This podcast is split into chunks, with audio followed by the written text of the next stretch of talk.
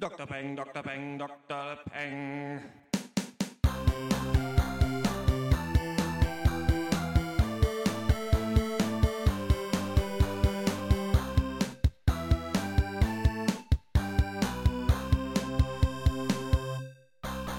Hallo und herzlich willkommen zum 47. Pencast von drpeng.de Pop und Geist, Deutschlands bester Filmcast. In diesem Black History Cast reden wir über den Comedy-Drama-Film Top 5 mit Chris Rock und Rosario Dawson, das Comedy-Sozialdrama Dear White People und die super erfolgreiche Hip-Hop-Drama-Serie Empire. Mein Name ist Dr. Schwarz und wie immer rede ich mit Dr. Eck, Einen schönen guten Abend.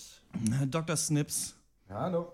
und Dr. Loco. Ja, guten Abend. Na, ihr kleinen Spechte, seid ihr wieder in Pencast-Laune? Uhu.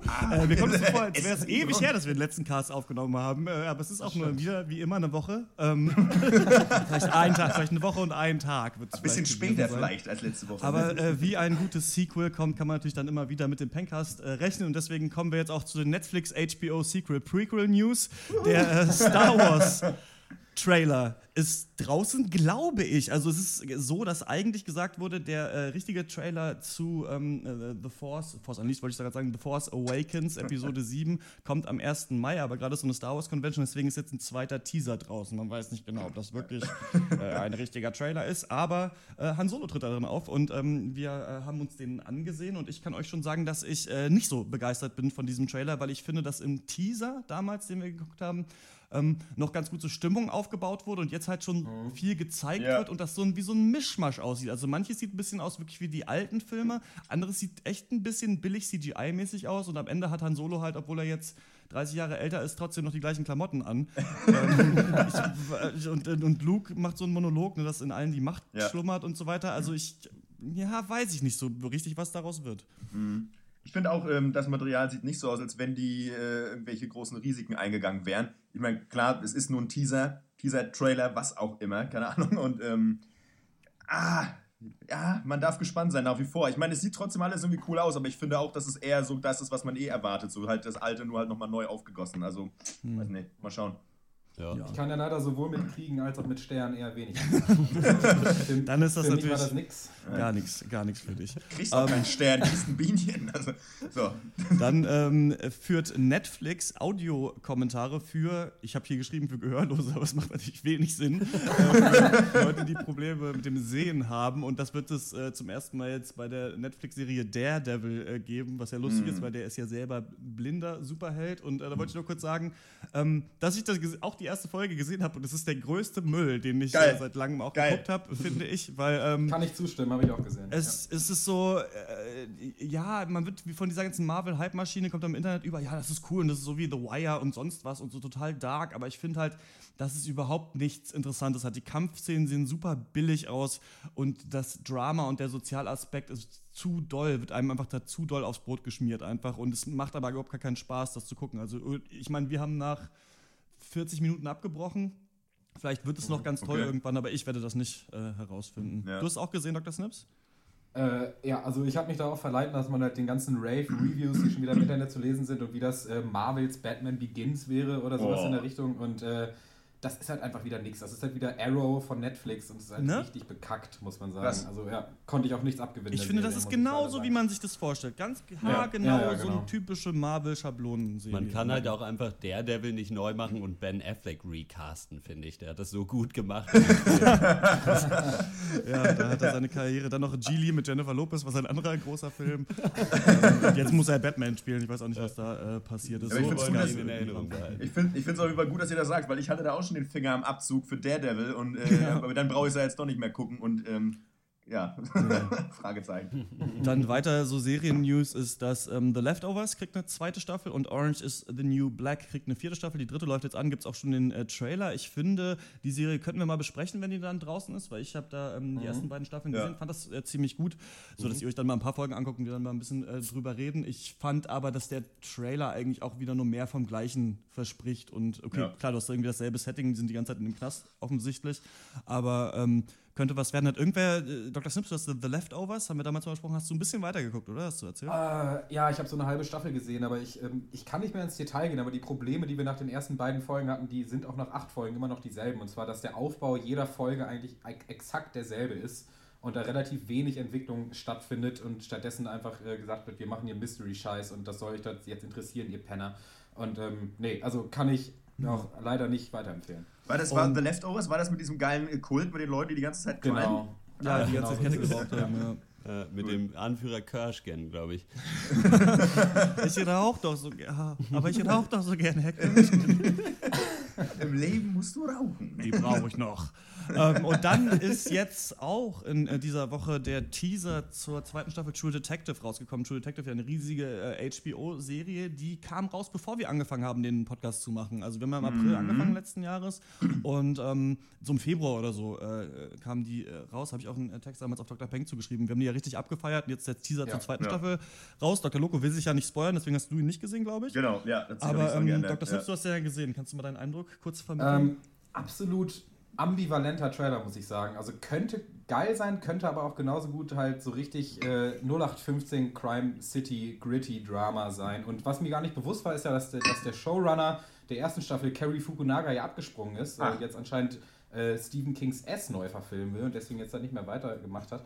Ähm, wie gesagt, also das muss man tatsächlich abwarten. Also der Trailer ähm, könnte in beide Richtungen gehen. Ja, fand Mhm. ich auch genauso. Also sah zwischendurch ein bisschen so aus, weiß nicht, wie CSI Miami oder sowas. Ich Genau, habe diese ganzen ja. Serien Mhm. nicht gesehen, aber ich Echt? fand diesen Krass. Look hat das so ein bisschen äh, zwischendurch dann so True Detective Grittiness, dann halt ein cooles irgendwie so darkes Poplied im Hintergrund. Also man kann da noch wenig zu sagen. Mhm. Colin Farrell hat, glaube ich, einen Schnäuzer. Ja, Ähm, der, Lob. na, ich denke, wir werden, ich werde das auf jeden Fall gucken, weil die erste Ja, Staffel der Hammer war. Wir werden das Fall. auch Ja, auf ja. jeden Fall im Podcast besprechen, aber ähm, kann auch sein, dass es einfach jetzt äh, keine Staffel mehr braucht. Aber es wäre auch für mich nicht so schlimm, weil es ja eh abgeschlossene Handlung war in der ersten Staffel und die Ja. wird deswegen so bleiben. Die werden sie dann nicht mehr mit einer anderen Story nochmal neu verwursten. Deswegen kann das schon ganz cool werden, glaube ich. Ja. Damit kommen wir äh, zum ersten Thema und das ist Top 5. Yo, look what the cat dragged in! Hey, everybody, this is Chelsea Brown. She's doing a story on me for the Times. No snitching. Oh. You come to me, baby girl, I'm gonna turn over like an apple pie. You just ate an apple pie. We're gonna tell all his sh- It's Andre Time magazine voted today's guest the funniest man in America with blockbuster movies Hammy the Bear 1, 2, and 3. It's heaven time! It's heaven time! You can see him getting married to reality star Erica Long. Where's my kiss? Do we have to do this on camera? Not on camera. It doesn't exist. Do you think the wedding is hurting me? Listen, Andre, the wedding is the best thing that you got going right now. If this thing flops, we could be talking Dancing with the Stars. Man. Dancing with the stars. That's where you're at right now. Top 5 ist eine amerikanische Komödie, geschrieben von Chris Rock und äh, Chris Rock selbst spielt auch die Hauptrolle zusammen mit Rosario Dawson. Die kennt man unter anderem aus äh, Sin City zum Beispiel oder spielt auch jetzt in Daredevil tatsächlich mit in der neuen Serie. Äh, und Musik in dem Film von, kommt von Questlove, den kennt man äh, als Mitbegründer von The Roots, eine sehr Ja. einflussreiche Hip-Hop-Band. Genau, und es geht also darum, Chris Rock spielt Andre Allen, und der ist seines Zeichens Filmstar und Comedian und ist vor allem bekannt durch äh, so Trash-Comedy-Filme, äh, die Hammy the Bear heißen. Und da spielt er so einen Bären-Polizisten. und äh, dafür ist er halt bekannt. Und aber äh, seit, der hatte auch ein Alkoholproblem früher und ist jetzt seit vier Jahren trocken. Und aber seit er keinen Alkohol mehr trinkt, hat er keine Lust mehr auf so billige Comedy und will eigentlich ernste Filme machen. Wird aber aufgrund seiner Vergangenheit von niemandem ernst genommen leider. Äh, und niemand interessiert sich für seinen neuen Film Uprise, der den haitianischen Sklavenaufstand von 1791 thematisiert. Und äh, wir befinden uns jetzt, uns jetzt also nur für einen Tag in New York und begleiten Andre Allen auf so ein bisschen auf der Promotour von seinem neuen Film und äh, wie er bei alten Freunden und Feinden ist und auf Partys und allem Möglichen. Und mit dabei ist eben Chelsea Brown, gespielt von Rosario Dawson, die Journalistin ist und ihn quasi einen Tag lang äh, ihm einen Tag lang folgt und interviewt für ein großes Interview in der Zeitung. Und also am nächsten Tag soll Andre eigentlich heiraten, und zwar eine Reality-TV-Star, Erika Long. Ob es dazu kommt, wer weiß das so genau? Genau, äh, ja, Top 5. War das was für euch? Ähm, für mich war das auf jeden Fall was. Ich fand den Film herrlich erfrischend, muss ich sagen, weil ich überhaupt nicht wusste vom Trailer, was da auf mich zukommt letzten Endes. Ich wusste nicht, ob es eher auf der Drama-Seite ist, eher auf der Comedy-Seite. Im Trailer haben die ganzen Gags für mich nicht so gezündet, aber als ich mir den nochmal angeguckt habe, den Trailer, musste ich dann hart lachen über Witze, über die ich dann Mhm. im Film gelacht habe. Ähm, ich fand aber an dem Film angenehm, das kann man dem natürlich auch ankreiden, dass es nicht auf die Fresse 100% Comedy die ganze Zeit ist. Ich finde aber, dass die ganzen Versatzstücke in diesem Film verdammt gut funktioniert haben. Denn es gibt da auch so eine kleine Liebesgeschichte noch drin und die funktioniert, finde ich, verdammt gut, weil die Chemie zwischen Rosario Dawson und Chris Rock unglaublich ist, finde ich. Also die Ja. gehen mit so einer Leichtigkeit miteinander um und ähm, Mhm. sie stacheln, sticheln sich so auch so ein bisschen an gegenseitig und ich fand, das hat super gut funktioniert, die beiden einfach nur zu sehen. Und ich fand, es wirkte eigentlich auch sehr authentisch, wie Chris Rock eben jetzt quasi dieses ähm, eher so dramatischere Filme machen möchte, aber niemand ihn, ihn ernst nehmen kann und so weiter und wie man so, so ihn durch sein Leben begleitet, aber die beiden eben auch so ihre Vergangenheit preisgeben und so weiter. Das fand ich eigentlich ziemlich witzig, vor allem, weil das meiner Meinung nach durchbrochen war von hammerlustigen Gags, die ich überhaupt nicht erwartet habe. Auch von so Visual Comedy, auch so von so super ekligen Sachen zwischendurch, die ich überhaupt nicht kommen sehen habe. Und da muss ich manchmal richtig, richtig laut auflachen. Ja, ähm, würde ich dir erstmal zustimmen. Wirklich richtig guter Film. Aber ich würde nicht mal sagen, dass das Versatzstücke sind, sondern es ist eigentlich die komplette Rom-Com-Liane, die sich der Film da hochhangelt, muss ich sagen. Also relativ Standard, äh, das klassische Rom-Com-Beziehungsschema eigentlich einmal durchgearbeitet. Aber äh, wie du schon sagtest, trotzdem einfach extrem frisch dabei. Und äh, vor allem, weil der äh, Humor war teilweise so ein bisschen auf die Fresse, aber teilweise auch wirklich total intelligent und halt eben auch aufrichtig und nicht so fake durchkonstruiert wie bei anderen Comedy-Filmen. Und äh, wie du auch schon sagtest, die Mischung ist halt wirklich perfekt, muss ich sagen. Hm. Ja, äh, ich weiß nicht, irgendwie, äh, jetzt wo du sagst, dass es eigentlich eher als Rom-Com wahrscheinlich anzusiedeln ist, dann äh, gibt es vielleicht Mhm. auch mehr Sinn jetzt auch noch, wenn ich nochmal so drüber nachdenke. Weil für mich war die Nummer, ja, Chris Rock versucht sich immer irgendwie an Comedy mit ein bisschen Tiefgang und ich wusste aber nicht so richtig, was ich davon halten soll. Es war auf jeden Fall in seinen guten Momenten einfach arschwitzig. Ähm, aber ich hatte so zwischendurch immer das Gefühl, keine Ahnung, dass es halt so doch irgendwie so vor sich hin plätscherte. Aber vielleicht, weil ich so eine eher Comedy-Pace erwartet hatte, als, als äh, eher so, ich, so einen Tag mit Chris Rock und Rosario Dawson so ungefähr. Und, ähm, aber ja, gerade jetzt muss ich euch vielleicht mal mein Gefühl zum Film revidieren. Jetzt muss wir anders was sagen. Moment.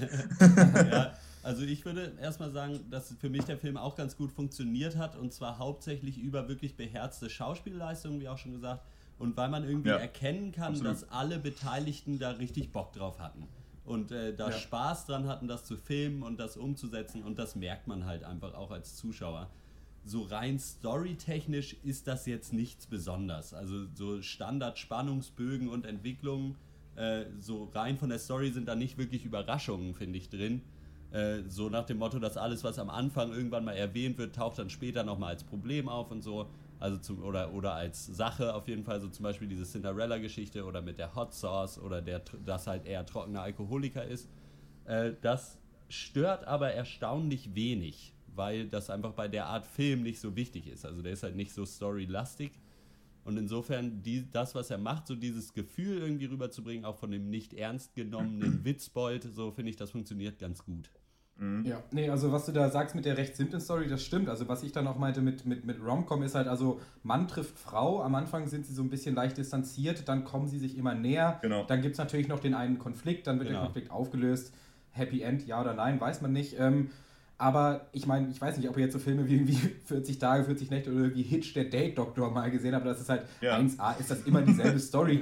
ähm, aber ich fand das nicht schlimm, eben weil der Humor das halt so richtig krass auflockert. Und der kommt halt auch nicht unbedingt aus der romantischen Storyline, sondern eigentlich komplett aus Nebencharakteren, äh, die halt da so reingeworfen werden und irgendwie aus dem Film rein, und wieder rausgehen, aber durch die Bank herrlich waren, fand ich. Also ein paar, ein paar Highlights auf jeden Fall der Radiomoderator und irgendwie Jazzy D, äh, The Motherfucking Man in Houston zum Beispiel. Also so richtig schöne, äh, außergewöhnliche, total verrückte Nebencharaktere, die halt den Film gut tragen. Und ja, also deswegen fand ich das super, weil da, dadurch auch das Pacing so schön aufgelockert wurde. So diese Rahmenhandlung dieses Interviews über einen Tag lang hätte trocken sein können, aber eben gerade mit diesem Mix hat das verdammt gut gezogen. Ich fand, manchmal wurde das ein bisschen trocken, dann hat es aber gerade an den richtigen Stellen vielleicht ein bisschen zu spät wieder angezogen, das Tempo. Mhm. Also zwischendurch dachte man sich mal, okay, jetzt reicht langsam mit diesem Setting, jetzt würde ich gerne was anderes sehen. Ähm, ich finde, dass man bei Top 5, bei dir White People und aber sogar auch bei Empire eigentlich, so ein bisschen sehen kann, dass wenn du halt nur schwarze Schauspieler hast, also sch schwarze Rollen, dann ähm, müssen die halt diversifiziert sein, die Charaktere. So ein bisschen wie ich das auch Mhm. ähm, bei Orange is the New Black fand. Wenn du nur Frauen besetzt, so, dann kannst du halt Leute nicht so typecasten so stark irgendwie. Und deswegen finde ich, Ja. dass die natürlich alle, also weiß nicht, wie viel wir hier als äh, vier weiße Dudes halt irgendwie reden können über Afroamerikanität und sonst was so, ne? Aber Ja. ähm, ich finde trotzdem, dass man in dem Film zum Beispiel sieht, dass hier auch halt so Klischees gebrochen werden, nur um sie dann aber wieder nochmal so ums Dreifache zu bestätigen oder sowas. Also manche sind halt wirklich Ja. so Ghetto-Gangster, aber er sagt ja schon am Anfang so, ja, pass mal auf, wie ein Schwarzer kann kein Taxi kriegen in New York und direkt das zweite Taxi halt an. So. Und das ist so Ja. der erste Witz so ein bisschen vom Film, der auch irgendwie ganz gut funktioniert, finde ich. Und das hat mir gefallen. Mir hat auch gefallen, dass die Charaktere so glaubhaft waren und Ja. dass es eben so Humor gab, der voll auf die Fresse war, wie in so einem typischen amerikanischen Comedy-Film, aber viel auch so zwischen den Zeilen einfach war, in der Art der Charaktere, zum Beispiel seinem verkorksten Vater, den man irgendwann trifft, der da mit seinen alten Opas da sitzt und sich über ihn lustig macht, was irgendwie eine tragische Szene ist, aber irgendwie auch verdammt witzig, weil halt so in diesen Nebensätzen so die Gags rüberkommen, einfach in der Attitüde der Leute. Und ich fand, das war verdammt gut getroffen. Und ich meine, bei Chris Rock kannst du noch sagen, okay, der ist halt selber Comedian, der Ja. sich wahrscheinlich gerne auch ernsteren Themen widmet oder auch schon gewidmet hat, der ist, macht ja auch selber Dokus zum Beispiel. Und ähm, hat ja auch mal Stand-up gemacht und ähm, da ist es natürlich klar, dass er das ganz gut spielen kann, aber auch Rosario Dawson als diese Times-Reporterin und äh, alle anderen, finde ich, haben da echt einen verdammt guten Job gemacht. Und es gibt viele verdammt lustige Cameos in dem Film. Also, dem, ich weiß Ja. nicht, ob man alles spoilern muss, aber gerade, dass sich der Jerry Seinfeld als so der absolute Trottel halt rausstellt. So, Ja. Das fand ich schon, so als absolutes Arschloch, so ein bisschen wie. Ähm, Michael Sarah in This is the End, der da so verarscht wird als der absolute Douche irgendwie. Und das fand ich auch hier total witzig. Ne? Also wer dann Ja. noch irgendwie alles so vorkommt, den man überhaupt nicht auf dem Schirm mehr hat, ähm, da konnte der Film das schon echt auflockern, seine Atmosphäre. Ja, Ja, die Cameos waren auch alle Hammer, muss man sagen. Also wirklich durch die Bank äh, echt witzig einfach und äh, gut getroffen einfach. Was auch mal wichtig ist.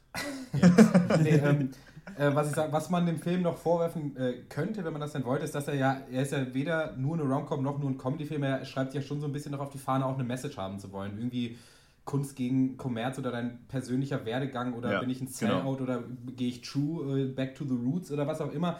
Und das finde ich, das kommt ein bisschen zu, zu flach rüber. Also gerade der Charakter seiner, seiner Ehefrau in Spee, so eine Reality-TV versklavte Eide irgendwie und auch Rocks eigene Vergangenheit als so Hammy the Bear, das, das wurde dir alles ein bisschen zu doll auf die Nase gebunden, fand ich. Ja. Aber ähm, Aber ich finde, das hat Äh, funktioniert. ja.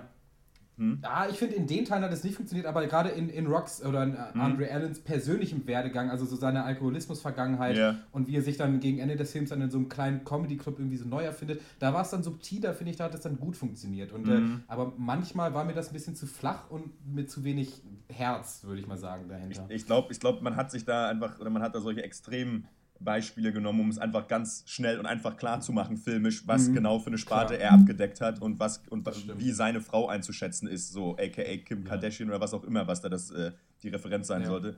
Ähm, aber ich verstehe, was du meinst. Obwohl die ja. hat mir dann auch ganz gut gefallen. Ich fand- ich- ich- ich Telefonat, auch. äh, Ja. die die dann hatten, wo man dann dachte, ey, okay, ah, die ist jetzt auch nicht einfach nur die blöde Medienbitch, die sie mir zeigen wollen, sondern die hat auch eigentlich so eine ne, ne Maxime, nach der die lebt oder für die ist halt diese Hochzeit aus anderen Gründen auch irgendwie wichtig. Also das fand ich eigentlich äh, dann noch so ganz cool. Aber manchmal Ja. ist halt dieser Humor mit der Brechstange, ist halt die Frage, ob es manchmal klappt oder man dann sagt, nee, es geht nicht. Aber ich fand eigentlich dafür, dass es die Versatzstücke so manchmal so unterschiedlich waren, ähm, wurde das dann doch gut zusammengebracht.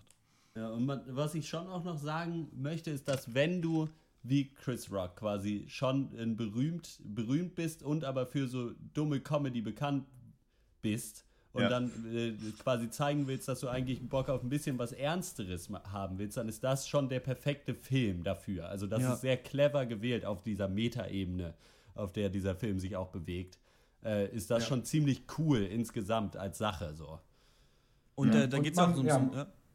Äh, man muss auch nochmal erwähnen, dass Chris Rock den Film einfach absolut mühelos trägt. Ja. Also sowohl als äh, emotionales Zentrum, als auch schauspielerisch, als auch der Typ, der auch das Drehbuch geschrieben hat. Und äh, da muss man ihm wirklich applaudieren, muss ich sagen, weil er schreibt sich da einen Film, in dem er eigentlich die Hauptlast der Comedy nicht schultern muss, aber trotzdem den absoluten Erfolg feiert eigentlich, also mit seiner Leistung. Und äh, das finde ich bemerkenswert.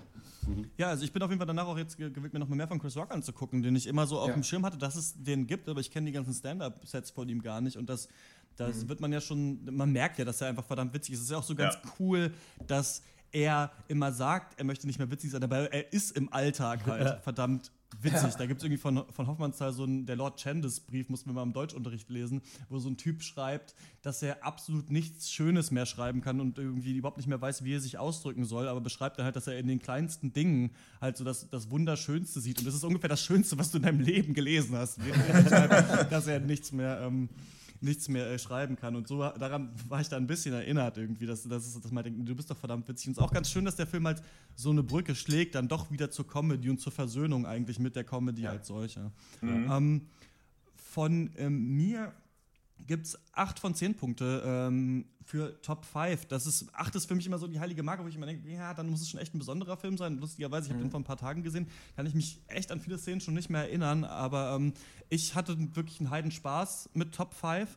Ich habe vorher, ähm, äh, bin ich ganz lange Zug gefahren, habe ganz viele Folgen Empire gesehen und konnte schon gar nichts mehr gucken eigentlich. Dann noch eine Folge Game of Thrones geguckt und dann das. Und äh, ich weiß nicht, ob das zuträglich war oder nicht, aber ähm, da habe ich mich echt gefreut, so beherzt lachen zu können. Also ich, von mir gibt es eine Empfehlung für Top 5.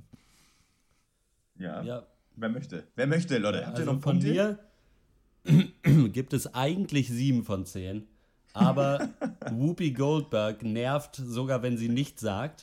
Des, deswegen, deswegen 6 von 10, aber DMX singt Smile, also 7 von 10. äh, von mir gibt es 8 von 10, muss ich sagen. Also ich fand ihn nicht perfekt. Viele Witze haben auch nicht gezogen, muss man schon sagen. Äh, was aber auch nicht so schlimm ist, hier kann nicht jeder Witz gefallen was, also mein Problem habe ich ja schon ein bisschen angerissen. Der Film will eigentlich mehr sein als, als so eine Standard-Comedy. Ja. Romcom schafft es aber nur bedingt. Aber dieses Grundgerüst ist eben so solide, dass es eigentlich nicht so viel ausmacht. Also insofern 8 von 10, wirklich guter Film. Ja, äh, von mir gibt es, ähm, ich gebe 7 von 10. Und äh, aus den gleichen Gründen, wie die, die Dr. Eck nannte. Also das ist ganz klar für mich das Kriterium. Für die. Nee, ich finde auch, die haben da, ja genau, es, man hat sich da auch wieder was versucht, hat es nicht ganz hingekriegt, aber es ist eben, ja, fuck, ich kopiere jetzt genau das, was das Snibby, das Buschkänguru sah. Äh, verdammt, na gut. Ja, deine Meinungen sind halt gut, so ist mir jetzt egal. Echo? Ja, danke, danke, danke. Dann ähm, Top 5 ist jetzt seit Donnerstag in den deutschen Kinos. Schreibt uns eure Meinung an drpeng.gmail.com. Und dann kommen wir zu einem anderen Film und den ähm, habe ich hier mit reingenommen, weil äh, Dear White People ein, so ein ganz großer Indie-Hit war in Amerika, aber hier immer noch keinen äh, Kino-Release hat. Also man weiß nicht, ob der noch ins Kino kommt, aber wir reden jetzt über den Film, der Film Dear White People. Dear White People. The minimum requirement of black friends needed to not seem racist has just been raised to two. Sorry, but your weed man, Tyrone, does not count. Dear white people, please stop touching my hair. Does this look like a petting zoo to you? Mistress in, dating a black person to piss off your parents is a form of racism. The show is racist. Black people can't be racist. Racism describes a system of disadvantage based on race. But I don't see what the point is in blaming white folks for everything. I really don't see the issue. Never ran into any lynch mob. It'd be good to elect someone like you as school president. Someone else is running. Together, we can bring black back to Winchester. Who does Sam think she is? This like Spike Lee and Oprah had some sort of pissed off baby. How do I feel about Dear White People? It's blacker than thou propaganda from a bougie Lisa Bonet wannabe. Black people scare you?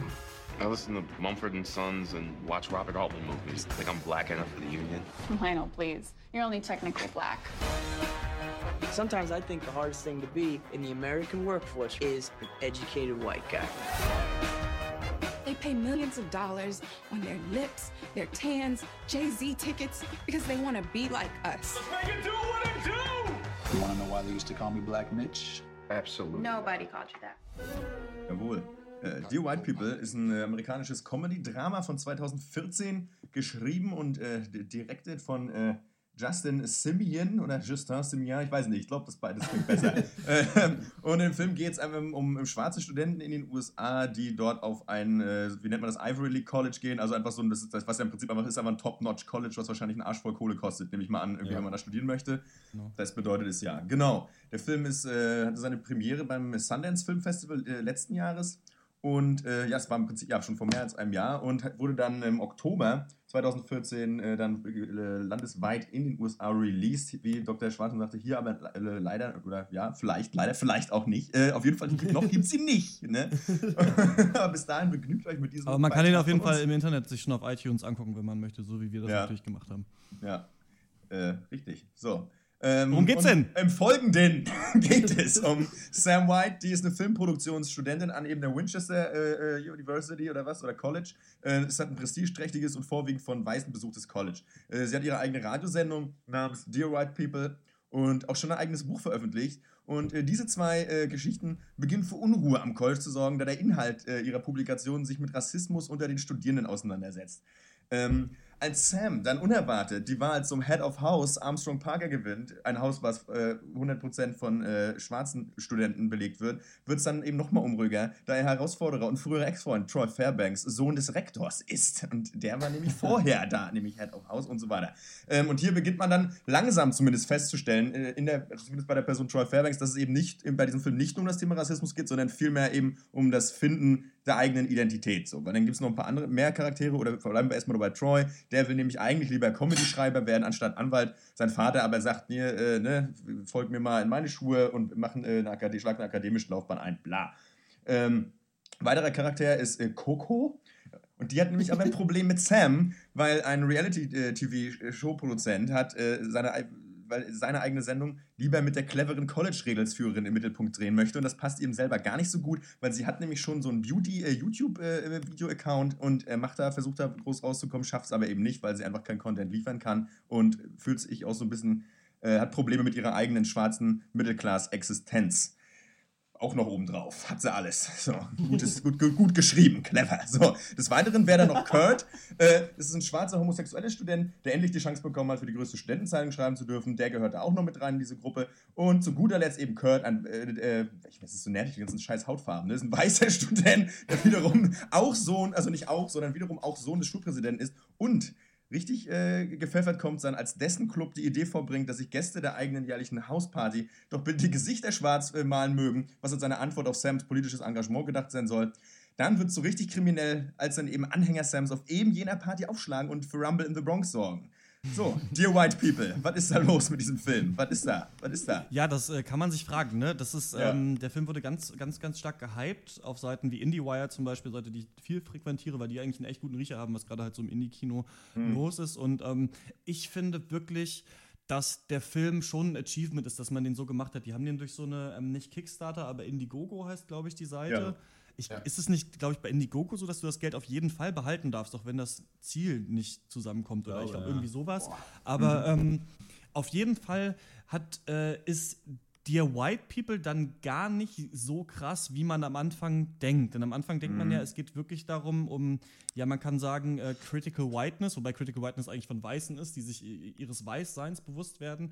Aber ähm, Sam hat ja diese Radiosendung und sagt immer so Sachen wie irgendwie, äh, liebe Weiße, dass äh, äh, die Maximalanzahl Anzahl schwarzer Freunde, die man jetzt haben muss, um nicht mehr rassistisch zu sein, ist auf zwei erhoben worden, euer Dealer zählt nicht. Oder ähm, Dear White People, ähm, ihr dürft nicht einfach so die Haare von schwarzen Studenten anfassen. Und ähm, deswegen, das ist natürlich so ein Film, der so versucht, oder sie versucht da so ein politisches Statement einfach zu machen. Ja, Schwarze sind unterdrückt, immer noch in Amerika. Und das sieht man ja heutzutage auch immer noch mit Ferguson und diesen anderen Fällen. Also Rassismus ist immer noch ein großes Thema.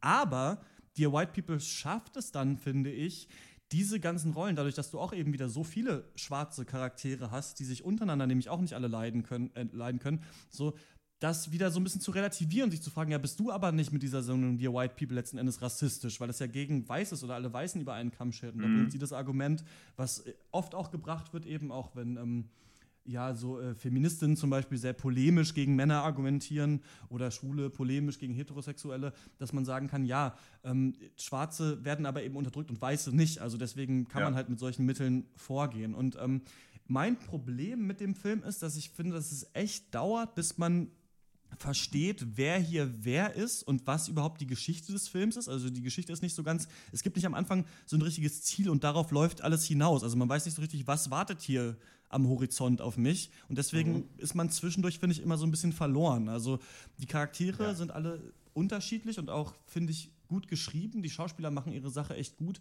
aber man ähm, obwohl es eben löblich ist, dass es alles so vielschichtig ist, es sind manchmal vielleicht doch zu viele Schichten, um wirklich zu, zu raffen, was, wer jetzt was macht und warum. Ja. Ja, also ich muss sagen, ich fand den Film auch einfach nicht effektiv genug, weil er will halt so irgendwo auch total edgy sein und er tut so, als würde dir eine geladene Waffe an den Kopf halten Ja. und schießt dann irgendwie trotzdem nur mit Platzpatronen, fand ich. Also ähm, für jeden interessanten Charakter gibt es irgendwie so im Schnitt auch zwei absolute Nieten, fand ich irgendwie. Und so für jeden wirklich stimmigen Sozialkommentar, der doch irgendwie relevant ist, gibt es dann auch wieder irgendeinen total überzogenen Monolog über irgendwelche Race-Issues, der überhaupt nicht zieht. Und insgesamt war mir das dann auch einfach zu seicht. Und ich, äh, ich traue mich auch, es zu sagen, zu lang und viel zu stockend äh, vom Pacing her. Für dann ein Ende, was dann total schockierend sein soll, es aber auch irgendwie nicht ist. Und äh, Dr. Schwarz hat angesprochen, dass er die Schauspielerin gut fand. Ich muss sagen, mich haben die Schauspieler überhaupt nicht in den Bann gezogen, muss ich sagen. Mit der Ausnahme von Sam White, also äh, Ja. Tessa Thompson heißt sie, die fand ich hervorragend. Aber ich muss sagen, ich hatte oft das Gefühl, ich weiß nicht, ob euch das auch so ging, dass ähm, ein Teil der Schauspieler mit diesen viel zu lang ausgespielten Szenen einfach überfordert waren. Und äh, ich Mhm. hatte das Gefühl, dass oft alles schon gesagt wurde in der Szene, aber dann alle noch irgendwie awkward eine Minute rumstehen, bevor dann der Cut kommt. Also, äh, also ganz komisches Pacing, muss ich ja sagen, ja. Mhm. Ja, für mich hatte der Film sein Hauptproblem darin, dass halt manche der Storylines einfach langweilig waren. Und äh, weil halt, ich meine, gut, es war ja auch irgendwie wohl Sinn der Sache zu zeigen, dass es eben natürlich alle Schwarzen auf diesem College nicht genau gleich sind. Das hat er auch ganz gut geschafft. Verliert sich dann aber das Ka- in diesen einzelnen Storylines. Und zwar gibt es halt die Storylines äh, wie Dr. Äh, Loco ja schon, ange schon angesprochen hatte, halt von dieser Coco, die halt ihre, ihren äh, Beauty-Vlog irgendwie hat und Troy, der halt äh, äh, äh, Probleme mit Vaterns Ansprüchen hat. Das ist halt äh, natürlich völlig hautfarbenunabhängig, diese Probleme. Ja. Und hatten für mich deswegen in diesem Film nicht so viel zu suchen oder man hätte das weniger zeigen müssen, weil ich äh, im Gegensatz dazu die Storylines von äh, Sam, die sich halt äh, politisch da äh, irgendwie versucht zu engagieren und Lionel, der halt äh, homosexuell ist und nirgendwo so richtig das Gefühl hat, dazuzugehören, die fand ich richtig interessant und auch stimmig und gut gespielt. Aber mich hat es dann halt dadurch total immer genervt, sobald die anderen Charaktere da waren, weil ich mir dachte, dass eure Sache interessiert mich nicht, das will ich nicht sehen, lieber mehr von dem anderen. Und Mhm. so verliert sich dieser Film Ja. dadurch, dass er halt so ein breites Bild zeichnet, halt darin, dass er die einzelnen Sachen nicht gut genug hervorhebt oder zumindest nicht die äh, interessanten, meiner Meinung Ja. nach. Ja. Also für mich auch, was äh, mal wieder Dr. Smith schon gesagt hat, ganz großes Problem ist die Pace. Ich hatte so ein bisschen das Gefühl, der Film weiß gar nicht so richtig, wo er, wie er hin, also wo er hin will und irgendwie ähm, so bruchstückhaft, irgendwie werden da so Brocken hingeschmissen und ja, dann geht es auch irgendwie voran. Ähm, ich finde die Schauspielleistung meist, bei den meisten fand ich sie komisch, weil ich mir immer das Gefühl hatte, so, also das wirkt einfach so, ja, ich Schauspieler gerade, siehst du es, kannst du es sehen? Das hatte so ein, teilweise so einen West Side Story Touch und auch die Kamerashots waren auch so gewählt, so das ist dann so diese so Gang-Modus auf einmal und mit dieser Ästhetik konnte ich auch nicht so viel anfangen. Man kann das machen, finde ich, muss man dann aber konsequent durchziehen oder man macht gleich ein Musical. So und ähm, das war für mich einfach äh, ästhetisch ein äh, bisschen wa äh, ja, wack. Ähm, Habe ich, nicht hab ich nicht verstanden. Vielleicht, so, vielleicht sollte es so sein, so, um, so dieses ganze Thema so College-Film, bla bla, ähm, möglich, aber ähm, ja, wusste nicht so richtig, was mit anzufangen. Ansonsten, aber ja, Sam White war auf jeden Fall cool gespielt, das muss man Ja, ihr lassen. dieser äh, ästhetische Look hat mich auch ein bisschen verwundert. Am Anfang war es ein bisschen wie Wes Anderson, dann war es wieder wie so ein typischer Ja. College-Film und so hat der Film ja auch mit den Emotionalitäten immer hin und her gespielt. Also wahrscheinlich könnte man sagen, dass die White People ein bisschen das Genick bricht, dass er eben so viel versucht zu sein, dass er am Ende nicht so ein ganzes richtiges Standing oder Footing finden kann. ne? Ja, ja, ich denke, da ist was dran, auf jeden Fall. Und ich Ja. glaube, das ist schon, ah, das ist schon ein ganz, ganz guter Film, aber das ist so dieser Fall von, ey, ich habe hier, eine, ich hab, da hat ein Schreiber, glaube ich, hat eine Message und ich will, will die irgendwie mitteilen und übernimmt sich dann vielleicht aber auch so ein bisschen und versucht eben, ja, zu viel auf einmal.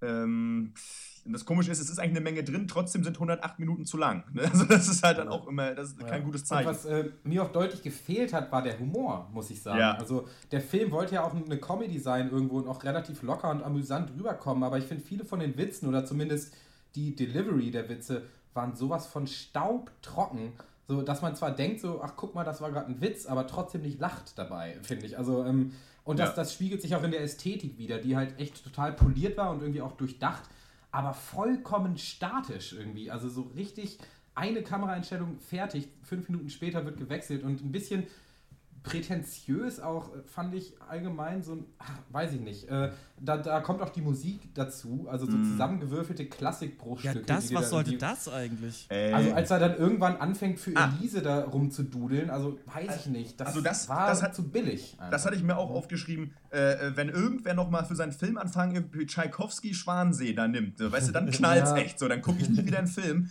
So diese dummen Arschlöcher. Ich glaube aber ein Problem des, des Films ist aber auch wirklich, ich habe einfach alle Charaktere eigentlich gehasst. Ich fand die alle scheiße. Immer wenn die Mund aufgemacht haben, wurde ich sauer, weil das, ich mochte diese nicht. Ich mochte diesen coolen Hacker äh, äh, Dude irgendwie nicht. So, ich, ich mochte, ich fand die Mhm. alle irgendwie blöde. So, ich konnte mit denen nichts anfangen. So irgendwie. Das ist, ich weiß nicht warum. Vielleicht weil sie zu so sie alle zu sehr Plot-Tool waren, sozusagen, Plot-Device, keine Ahnung, ich weiß es nicht. Ähm, Ich fand dabei eher das Gegenteil, muss ich dann sagen. Also, Ja? ich, also nicht, ich mochte die auch nicht sonderlich, aber das finde ich fast positiv. Also ich finde eigentlich, dass die mir durch ihre ganzen, dass die bei jedem eben gezeigt wurde, dass sie so eher so fünf Dinge im Leben hat, die ihn dann definieren sollen. Aber jetzt ist er hier eben schwarz. Ist die Frage, organisiere ich mich jetzt für die Schwarzen oder nicht? Oder Ja, ja. gerade weil ich nicht Ghetto war, versuche ich jetzt Ghetto zu sein oder ich bin Ghetto und versuche deswegen das gar nicht zu sein oder Leute denken, ich wäre Ghetto und deswegen mache ich nicht und so weiter und so fort. Absolut. Das fand ich eigentlich ganz cool. Also ich finde, dass der Film eigentlich einen schönen Rundumschlag um so ein Leben macht Als- und damit kann ich mir vorstellen, wahrscheinlich auch so ein bisschen schwarzen Studenten aus der Seele sprechen kann. Also dafür finde ich den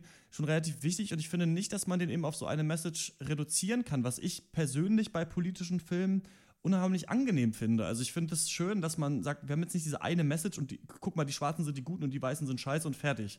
Sondern Ja, ja. eben, dass aber man kann ja. Huch. Ist dein Mikro weg. Dein Mikro ist ausgegangen. Ah, okay. Sigi. Ähm, da würde ich dir zustimmen, aber da muss ich mich auch fragen, was genau war denn dann die Message des Films, weil mir das nicht so richtig klar geworden ist, weil im Endeffekt dreht er sich nicht allzu viel um irgendwie die, die Rechte von, von Minderheiten, sondern mehr darum, dass wie die Darstellung in der Außenwelt stattfindet von eben diesen Minderheiten oder in den Medien. Aber so richtig äh, bittere oder ganz, ganz unbequeme Seiten von Ungleichheit habe ich nicht wirklich rausgelesen, sondern eigentlich mehr so ein gener- generelles so, ja, guess what, Leute, es gibt immer noch Vorurteile. Ja. Das ist immer noch so, auch in der heutigen Zeit. Und da frage ich mich dann, ob, ob der Film es sich nicht dann auch wieder ein bisschen zu einfach macht, indem er sagt, ja, wir, wir machen, wir ziehen nicht unsere eine Message durch, was positiv ist, aber stattdessen liefern wir auch dann irgendwie fünf seichte Ansätze, die dann im Endeffekt auch nichts Großes werden. Ja, und das Ja. halt noch plus, äh, was soll ich, wer bin ich eigentlich, was soll ich mit mir anfangen im Leben? So, ne? Das ist, Klar, ja, das ist ja auch noch genau. so eine Fragestellung. Diese Identität, Identitätsfindung. Stereotypen, ja. mhm. Das Ja, kommt auch noch dazu. Ich finde, was man auch noch dazu sagen muss, erstmal, ist, dass diese Blackface-Partys, die ja, wie sie da am Ende stattfinden, wo sich Ja. irgendwelche äh, weißen Leute als Schwarze verkleiden und so tun, als wären sie schwarz, die gibt es in Amerika. Ja. Und nicht zu wenig. So, diese Form von so krass ignorantem Rassismus gibt es in Deutschland, glaube ich, einfach nicht so viel. Deswegen ha- hat man da vielleicht nicht so den Zugriff drauf. Aber da finde ich es eigentlich ganz cool, dass der Mhm. Film sowas nimmt, was du per se erstmal als, okay, das ist halt natürlich rassistisch und hammerdumm, sowas Ja. zu machen, Ja. äh, nimmt und dann aber zeigt von einer schwarzen Perspektive auf, aus, dass da auch nicht kollektiv der Aufschrei stattfindet, sondern dass sie natürlich da auch differenziert da rangehen an die Sache. Das Ja. würde ich als Riesenplus diesem Film anrechnen, auf jeden Fall. So. Ich finde wirklich, dass diese, da, dass einmal überhaupt Sams Stimme gehört wird und dass sie dann aber wieder so ein bisschen gebrochen wird. Das finde ich ist eine Riesenleistung für einen Film. Also ich wüsste nicht, wann, wann, wann das schon mal irgendwie, wann ich das schon so in der Art gesehen hätte. Also ich weiß zum Beispiel, es gibt eine Folge Girls, ähm, wo die Hauptperson in so einem Büro anfängt zu arbeiten und der Chef grapscht ihr immer an den Arsch irgendwie. Und ähm, dann redet sie mit ihren Kolleginnen drüber und dann äh, sagen die so, ja, wir wissen, dass er das macht, aber der bezahlt gut und so weiter und der ist eigentlich ganz cool. Du komm halt damit klar, einfach so, halt, dass das passiert so, das ist nicht so schlimm und so weiter. Und das finde ich eigentlich, ich glaube, das auf eine Art will auch nur die White People einfach sagen, okay, es gibt halt genau diese Sicht, aber dann sagen halt andere Leute, ja, aber was willst du eigentlich damit? Du musst dich halt in so einem College-Umfeld, in einem sozialen Umfeld halt kannst du halt mit deiner politischen Meinung halt bei ein paar Leuten ankommen, bei denen die auch diesen Kampf kämpfen, aber andere Leute, die theoretisch auch auf deiner Seite sein sollten, die sagen, na, was ist denn das für ein Scheiß? Also es gibt ja super viele Frauen, die sich total da über so Gender-Issues aufregen, dass es die überhaupt Mhm. gibt und natürlich auch zu Recht auf eine Art, weil das halt auch irgendwie, sagen man kann sagen, pikiert ist oder so ein bisschen zu heftig ist, aber irgendwer muss halt auch den Anfang machen und deswegen bin ich da Mhm. auch immer, frage ich mich Ja. auch, wenn ich einen Text lese, wo die ganze Zeit gegendert wird, denke ich mir so, boah, ist das nervig zu lesen. Andererseits denke ich mir immer, wenn ich denke, fuck, ist das nervig zu lesen, werde ich so vor den Kopf gestoßen und es zeigt mir aber trotzdem, ja, aber äh, es gibt eben Bauarbeiter und Bauarbeiterinnen auch, aber wenn da nur Bauarbeiter steht, dann denke ich nie nie an die Frau und ich denke nicht daran, wenn das Wort da steht. Also ich finde das halt ganz cool, aber ich glaube, wir haben alle eine ähnliche Meinung. Letzten Ja, Endes ist es für einen unterhaltsamen Film oder auch für einen politischen Film dann doch zu wenig. Also irgendwann, wenn man fertig ist, kann man sich denken, ey, das ist ein cooles Experiment, cool, dass hier mal so diese Meinungen äh, zu Wort kommen, aber ganz am Ende funktioniert das nicht so perfekt als Film. Ähm, von mir gibt es trotzdem für Dear White People 7 von 10 Punkte, weil ich eben aus den Gründen, die ich gerade genannt habe, finde, dass das ein, ein spannendes Filmexperiment ist und auch so eine Art Film, die ich noch nicht gesehen habe. Also, dass da wirklich viele verschiedene Meinungen äh, zu Wort kommen. Was gibt es da von euch? Ähm, von mir gibt es nur 5,5 von 10, muss ich sagen. Ambitionierter Film, ja. Der sich aber mit der Form, in der, in der er sich präsentiert, einfach keinen Gefallen tut, muss ich sagen. Und äh, ja, ich vermisse so ein bisschen so den Mut und die Gewagtheit, den eigentlich viele Kritiker in den Film reingelesen haben. Da habe ich nicht so gesehen und ich hätte mir gewünscht, dass der Film ein bisschen unbequemer ist und ein bisschen mehr auf die Kacke haut und ein bisschen unpolierter ist. Äh, ja, und mir fehlt auch so ein bisschen das Identifikationspotenzial mit einem Großteil der Charaktere und deswegen reicht es leider nur für 5,5 Punkte. Ähm, ich habe, hatte ich ja auch angesprochen, ich habe ein Problem mit, wie der Film sich einfach optisch gibt. Ähm, das war für mich einfach super unstimmig, hat mich immer wieder rausgeholt, ähm, weil eben ich wusste nicht so richtig, wie, welche, auf welche Emotionen ich mich jetzt einstellen sollte. Ähm, das war drin eben auch, ich hatte, unabhängig davon, dass der Film seine Punkte machen wollte, sie auch gemacht hat und es auch intelligent war, konnte ich mit den Charakteren, aber den Einzelnen wirklich überhaupt nicht bonden. Ähm, deswegen für mich ganz schwierig. Sicherlich kein schlechter Film, aber von mir gibt es trotzdem nur fünf Punkte. Hallo? Wie viel? Hast du gesagt? Fünf, habe ich doch gesagt. Ah, hab ich nicht Ja, so. gehört. Ja, gut. Dann mache dann mach ich jetzt, ne? Gut. Äh, ja, für mich war es schon, ich fand den schon eigentlich gut, muss ich mal sagen. Und wenn sich dieser Film nur auf die Stories von Lionel und Sam konzentriert hätte, dann würde ich dem wahrscheinlich 8 oder 9 von 10 geben. Mit diesem ganzen für mich Füllermaterial, mit dem ich nicht viel anfangen konnte, sind es Ja. dann so 7. 7 von 10. Alles klar. Dear White People kann man sich auf iTunes äh, runterladen, bestimmt auch auf vielen anderen ähm, Video-on-Demand-Plattformen. Wenn ihr Meinung zu diesem Film habt, dann schreibt uns eine Mail an drpeng at gmail.com und damit kommen wir zum nächsten Thema und das ist Empire.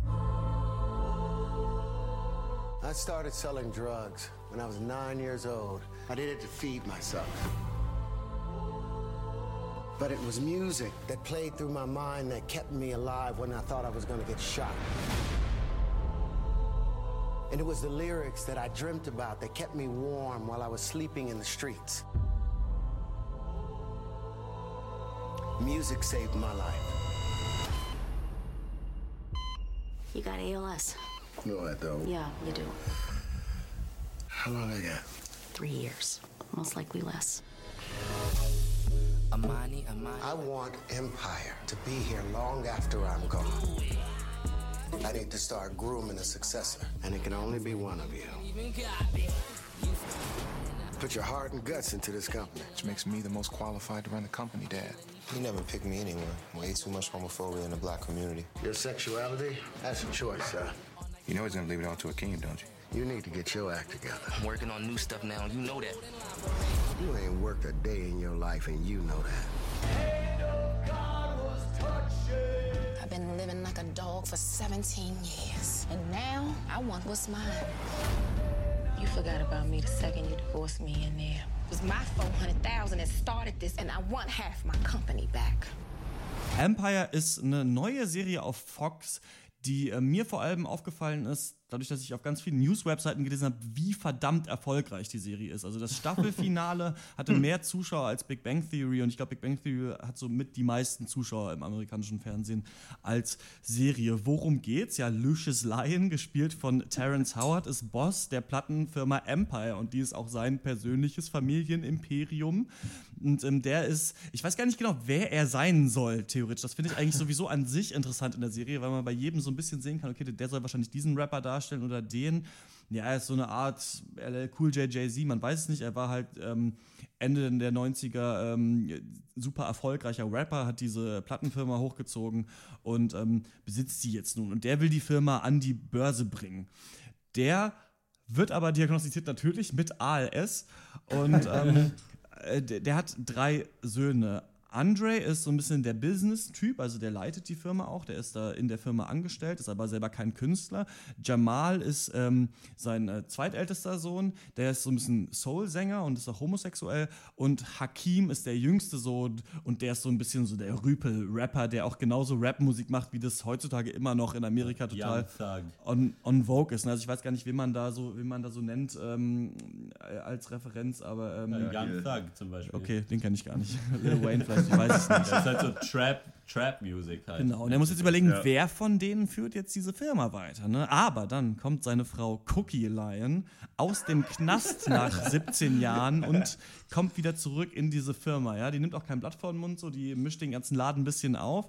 Und es ist nämlich so, dass Lucius Lion früher diese Firma so mit Drogengeld gegründet hat und sie für ihn in den Bau ist. Sie hätte gegen ihn aussagen können, hat es aber nicht gemacht und er hat sie eigentlich dann später auch im Knast gar nicht mehr besucht und seine, ihre Söhne auch nicht. Also da gibt es so ein, ja, so ein Pro- Familienproblem, sag ich mal, in dieser Serie. Ne?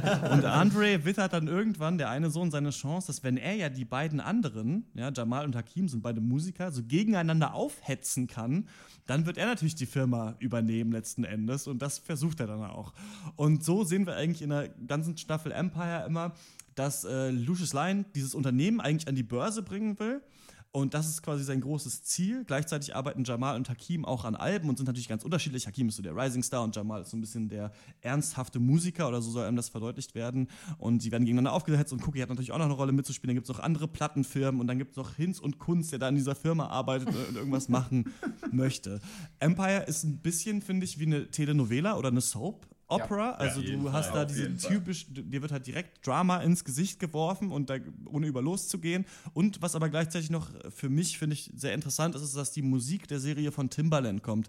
Und auch wenn jemand nur im Auto sitzt und ein Lied hört oder sowas, ist davon ganz viel von Timbaland für die Serie produziert. Und du siehst eben auch die Künstler, wie sie im Tonstudio sind, ihre Sachen aufnehmen, wie sie ihre Musikvideos aufnehmen und wie sie auch Auftritte haben.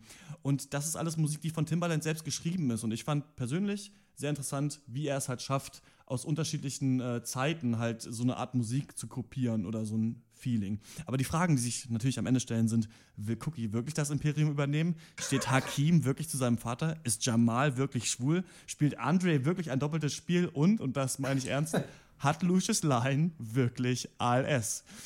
Wie hat euch Empire gefallen?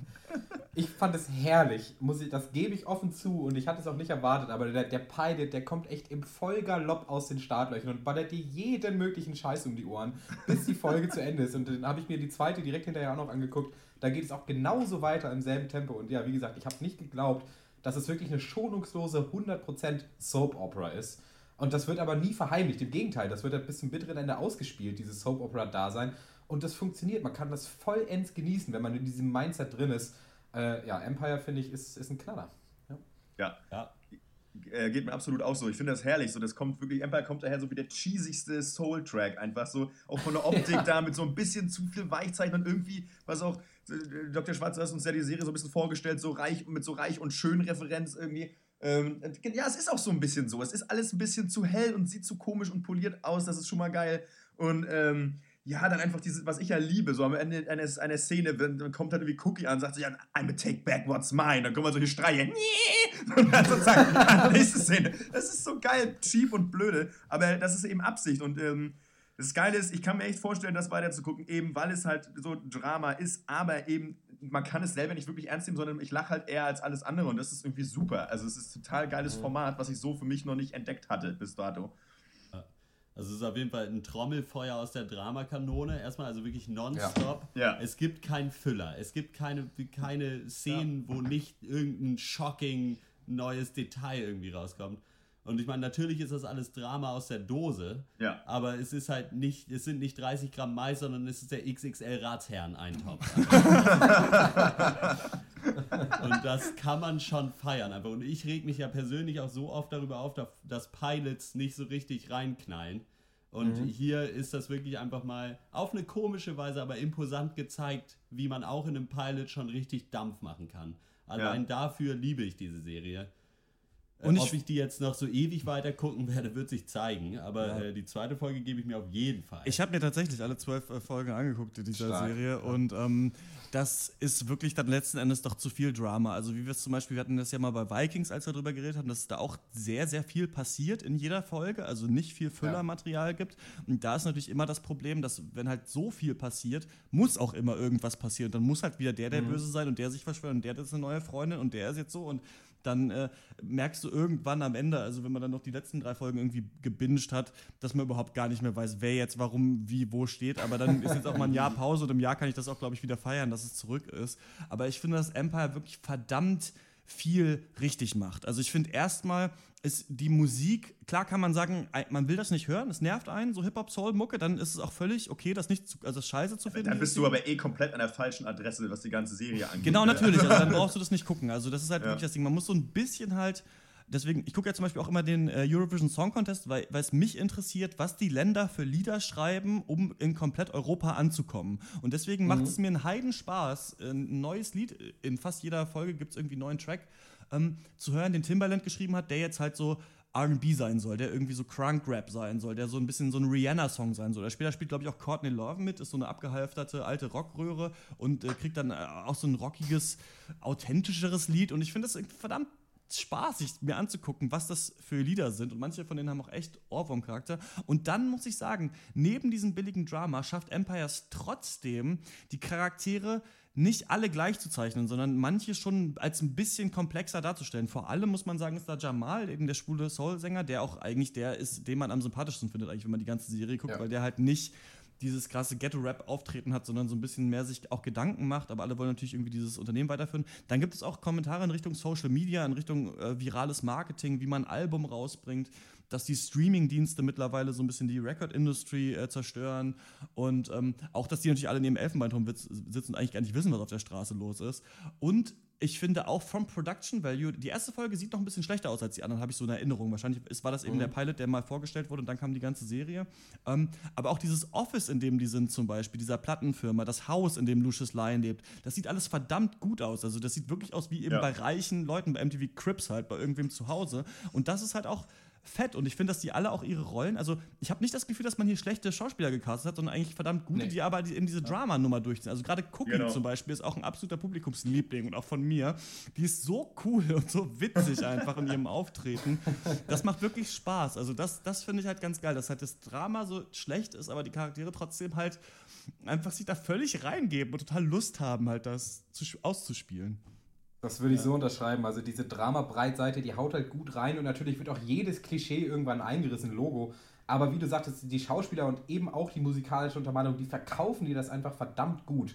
Und es gibt keine schlechte Rolle in dieser Serie und es gibt keine unterdurchschnittliche Schauspielleistung. Das ist einfach so. Und ich bin, ich bin selber kein großer Hip-Hop und RB und Soul-Fan, aber die Mucke ist einfach geil. Punkt. Also finde ich zumindest. Also und äh, Ja. es gab dann am Ende der zweiten Folge der erste gemeinsame Auftritt der beiden Brüder. Das ist so geil, ey. Äh, Ey, da hatte ich Gänsehaut und ich hatte das nicht erwartet. Ich wollte keine Gänsehaut haben, aber auf einmal war sie da. ähm, aber dass du auch meinst, Film, ähm, die Serie spricht ernsthafte Themen an, das mag sein, aber für mich ist die Serie trotzdem zu 0% ernsthaft, Nee, klar. muss ich sagen. Also einer hat ALS, einer ist bipolar und einer ist schwul und äh, Ja. das führt auch alles zu Konflikten, aber für mich ist das trotzdem vollkommene Popcorn-Unterhaltung. Aber halt verdammt gute. Genau, aber ich finde halt intelligent, dass es trotzdem noch versucht, dass man Ja. mal und also sich so, so self-aware ist, das zu wissen und zu wissen, Ja. okay, man kann hier auch hier mal kurz einen Kommentar machen und so weiter. Das finde ich halt ganz cool. Ja, und man, weil wir es ja auch hatten, von wegen, wenn einem die Mucke nicht taugt, dann äh, braucht man es eh nicht gucken. Ist es halt auch schon so, dass sowohl dieser Crunk Trap Rap, irgendwie Sippin' on some Scissor äh, Mucke, gerade hammer erfolgreich in Amerika ist, als auch dieser Indie Soul Hipster R&B Crossover Zeug, so dass sie da schon auch die beiden Genres Ja, ja. gewählt haben, die halt gerade richtig fett am Start sind, so. Das passt schon auch ganz gut. Ja, absolut. Ich finde es ganz geil, weil das ist, dass die es hingekriegt haben, so, dass man so, so Scheiße halt geil zu machen, sozusagen. Weil es gibt ja durchaus Serien, wir erinnern uns an 12 Monkeys, haben Leute versucht, eine gute Serie zu machen und das ist die größte Kacke aller Zeiten. Und Ja. äh, hier hat man einfach was gemacht, wo du einfach schon von vornherein weißt, ja genau, das ist halt ein bisschen doof und die, die, die, die, Lines sind halt wirklich originalreich und schön abgekupfert. Ähm, aber es, es haut schon hin und irgendwie kommt man sich trotzdem nicht vor, als wenn einem jemand irgendwie, äh, weiß ich nicht, ins Gehirn irgendwie kacken würde die ganze Zeit. Deswegen, das geht schon irgendwie klar. Ich finde das ganz cool. Auf äh, jeden Fall. Ähm, Empire läuft seit, ich glaube, März äh, auf Fox oder seit, seit Februar. Die Serie ist jetzt durchgelaufen, also man kann sich alle Folgen angucken und ähm, von mir gibt es auf jeden Fall eine Empfehlung. Irgendwann reicht es dann auch wieder ein bisschen mit dem Drama. aber ich habe wirklich das am Anfang so abgefeiert und dann einfach weitergeguckt. Und man bleibt irgendwie auch an den Charakteren dran und es macht Spaß. Ein bisschen zu viele Veränderungen Mhm. halt irgendwann. Das ist halt so die, das ist halt eine perfekte Serie, um sie nach Feierabend sich reinzuziehen. Ja. So, wenn jetzt jemand sowieso nicht so drauf ist, alles durchzubingen, so aber einfach, wenn du eh eigentlich keine Lust mehr hast, aber noch nicht müde bist, so dann kannst du das super einfach weggucken und das ist herrlich. Und wenn du Ja. mal fünf Minuten nicht hingeguckt hast, dann hast du halt irgendeinen fetten Twist zwar verpasst, aber es macht überhaupt nichts. Also das und das ist irgendwie schön. So. Ja. Also auch eine Empfehlung auf jeden Fall. Ja, also von mir gibt es auch eine Empfehlung. Es hat mich auch so ein bisschen daran erinnert, dass man ja früher auch mal Fernsehgucker war, weißt du? Und da hat man ja, Ja. auch einfach mal was angelassen und das lief dann einfach und das war nicht der heißeste Scheiß, aber es war halt gut genug und das ist halt bei Empire irgendwie auch so. Ähm, deswegen ja, also Empfehlung auf jeden Fall von mir auch mit Einschränkungen, klar, aber das haben wir alles genannt. Ja, schließe ich mich an. Super. Alles klar, dann ähm, kommen wir. Achso, wenn ihr Meinung zu Empire habt, dann schreibt uns eine Mail an äh, drpeng.gmail.com und dann kommen wir zur Abschlussrunde. Was hat uns sonst popkulturell letzte Woche bewegt? Und weil ich so lange Zug fahren musste, habe ich mir einige Sachen angeguckt. Das eine ist äh, Bad Santa, ein Film mit Billy Bob Thornton. Das ist ja von dir, Dr. Snips, so mit so einer deiner absoluten Lieblingsfilme, ne? Definitiv, und, ja. Ähm, ja, wir haben den verkatert halt. Äh, ein Kumpel von mir hat äh, Netflix und da haben wir halt einfach äh, alle möglichen Sachen angemacht. Und dann dachte ich mir, ah, guck mal hier, Bad Santa. Und ich finde, dass Billy Bob Thornton hammergut in dieser Rolle funktioniert. Also ist der Film wirklich echt lustig. Es ist quasi, die, die Story ist halt, dass er ähm, den Weihnachtsmann spielt. Das gibt es in Deutschland, glaube ich, gar nicht so, dass man im, Ka- das ist im Kaufhaus das der Weihnachtsmann sitzt und man sich so Kinder auf dessen Schoß sitzen, aber man kennt es halt so aus tausend Sitcoms irgendwie. Und die machen das aber nur, damit er und sein kleiner äh, schwarzer Midget-Freund da dann am Ende das Kaufhaus ausrauben können. Ähm, und dann ist er halt wieder irgendwie ein Jahr äh, auf den Bahamas oder sonst wo und lässt sich volllaufen. Er ist halt der krasseste Alkoholiker und der größte Assi und so weiter. Und dann später lernt er noch so einen ganz fetten, ultra süßen Jungen kennen, äh, bei dem er dann auch im Haus einfach crasht, weil der bei seiner Oma wohnt und die überhaupt gar nichts mehr rafft. Und so wird das halt ausgespielt. Und ich finde, so, dass zwischendurch der Film nicht so richtig sein Footing findet oder nicht alle Gags gut funktionieren, aber Billy Bob Thornton eigentlich immer sehr witzig ist. Ähm, dann habe ich Bang Boom Bang nochmal gesehen. Kennt ihr das? Diese Ah, deutsche Komödie mit Oliver Kuritke? Da Ja, geht es so ein bisschen um so Versicherungsbetrug und tausend bekannte deutsche Schauspieler spielen mit so ein bisschen so Ruhrpott oder, oder so Nordrhein-Westfalen, Slang und Humor. Und es ist verdammt witzig. Da sind echt viele geile Sprüche, die man im Alltag äh, auch übernehmen sollte. Ich muss echt manchmal, glaube ich, Buch führen, wenn ich sowas gucke, damit ich es nicht vergesse. Aber boah, die Perle, die Perle war aber auch schäbig wie die Nacht. So, ne? Das ist halt so einfach lustig, schäbig wie die Nacht.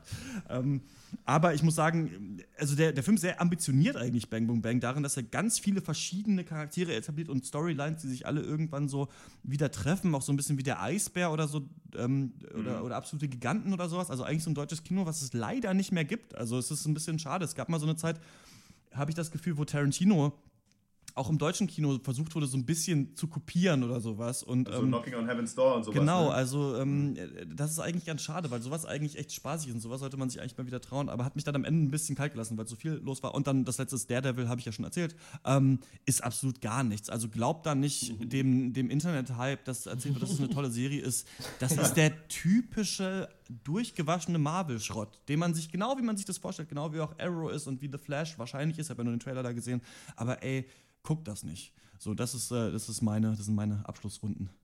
Ja.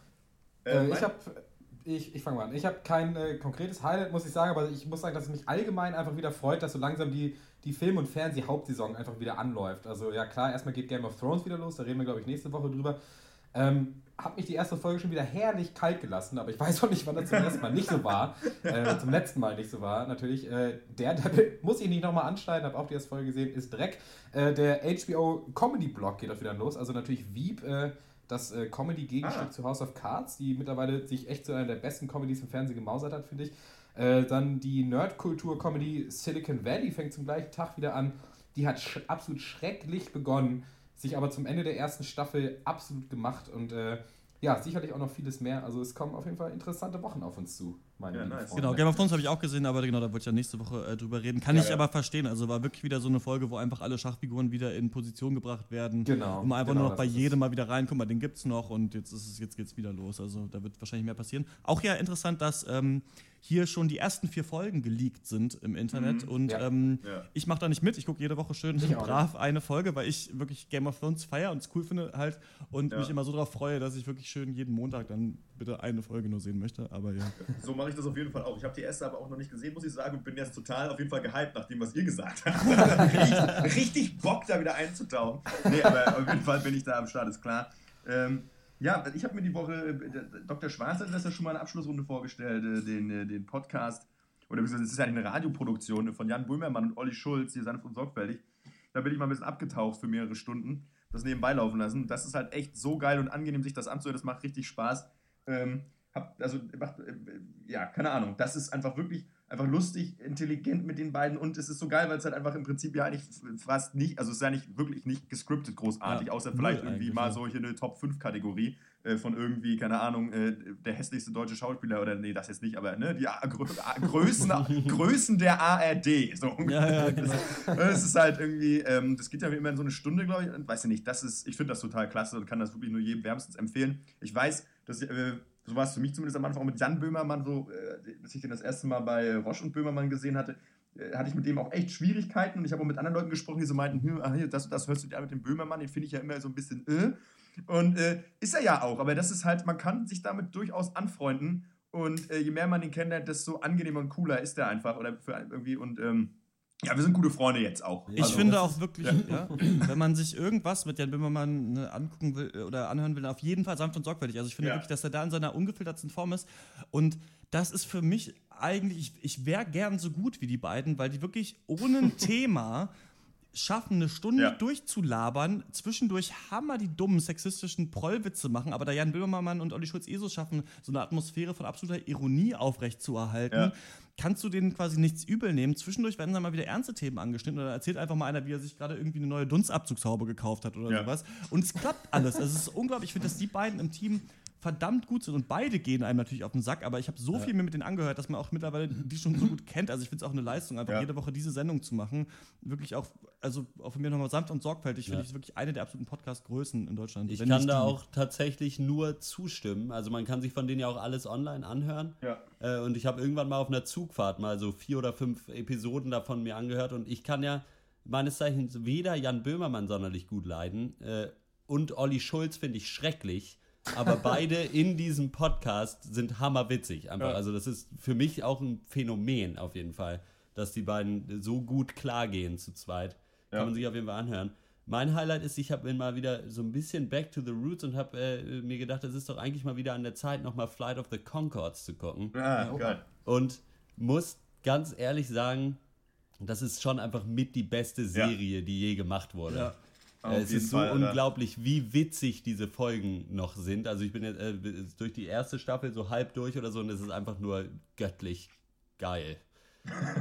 Das ist wirklich immer noch unglaublich, finde ich. Also wie man auch ab Ja. und zu immer irgendwas sieht oder man ist im Club und es sind total viele Männer und dann hat man im Kopf schon wieder so too many dicks und äh, too many dicks. So halt, äh, too many gas on the gas. Dann wird man viel lustiger. Going to the party. Oder so. Oder halt, ich weiß auch nicht, wenn Dr. Luke und ich irgendwo sitzen und, betrunken sind und dann so, wait, und dann, dieses so, ähm, uh, are you talking to, about the girl that just came up to her and she was looking for her epileptic dog? Yeah, that's the girl. Genau, Weiß ich nicht, ey.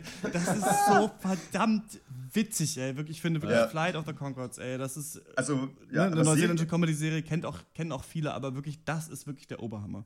Also was Ja. Serien angeht, hatte ich auf jeden Fall auch mit Flight of the Conchords somit die schönsten Erlebnisse meines Lebens einfach, glaube ich. Also, das ist einfach so, ja, klasse. Ja. Ich freue mich ja immer wieder, ich glaube, das ist in der ersten Folge tatsächlich, wo sie in dem Aufzug stehen und der Vermieter ihnen die neuen, den neuen Wasserhahn zeigt. Und irgendwie äh, zu Jermaine sagt, er soll den mal ausprobieren und er daran dreht und sagt, doesn't work. Das ist, oh Gott, ja, aber. Ja. Oh, jetzt könnten wir schon wieder anfangen, Alter. Ich habe auch schon wieder Bock. Okay. Ähm, wenn ihr Bock habt, uns eine E-Mail zu schreiben, dann macht das doch wasn't mal. Ähm, drpeng.gmail.com ist die Adresse, äh, gerne schreiben und gerne schreiben, wenn ihr eine Band kennt, die mal spielen soll und so weiter, wenn ihr Filmtipps habt. Und dann hören wir uns in der nächsten Woche wieder mit dem 48. Packers. Und wir freuen uns ja ein bisschen, dass die Sommerblockbuster-Saison wieder anfängt. Aber Jawohl. freut euch nicht zu früh, denn ich habe mal Ja. wieder bei Filmstars geguckt, was nach diesen ganzen Sachen so rauskommt. Es kann sein, dass wir wieder, wieder in eine absolute Depression versinken. Aber nächste Woche reden wir über Avengers 2, Age of Ultron, kommt nächsten Donnerstag ins Kino. Dann über äh, das Erstlingswerk, Regiewerk von Ryan Gosling, Lost River und die super unbekannte Indie-Fernsehserie Game of Thrones. Geht sich um Fantasy-Scheiß, so wie Herr der Ringe ist das, glaube ich. Und äh, darüber quatschen wir nächste Woche. Äh, wir sind draußen und hören uns beim nächsten Mal wieder. Bis dann. Auf jeden Fall. Ciao. Tschö.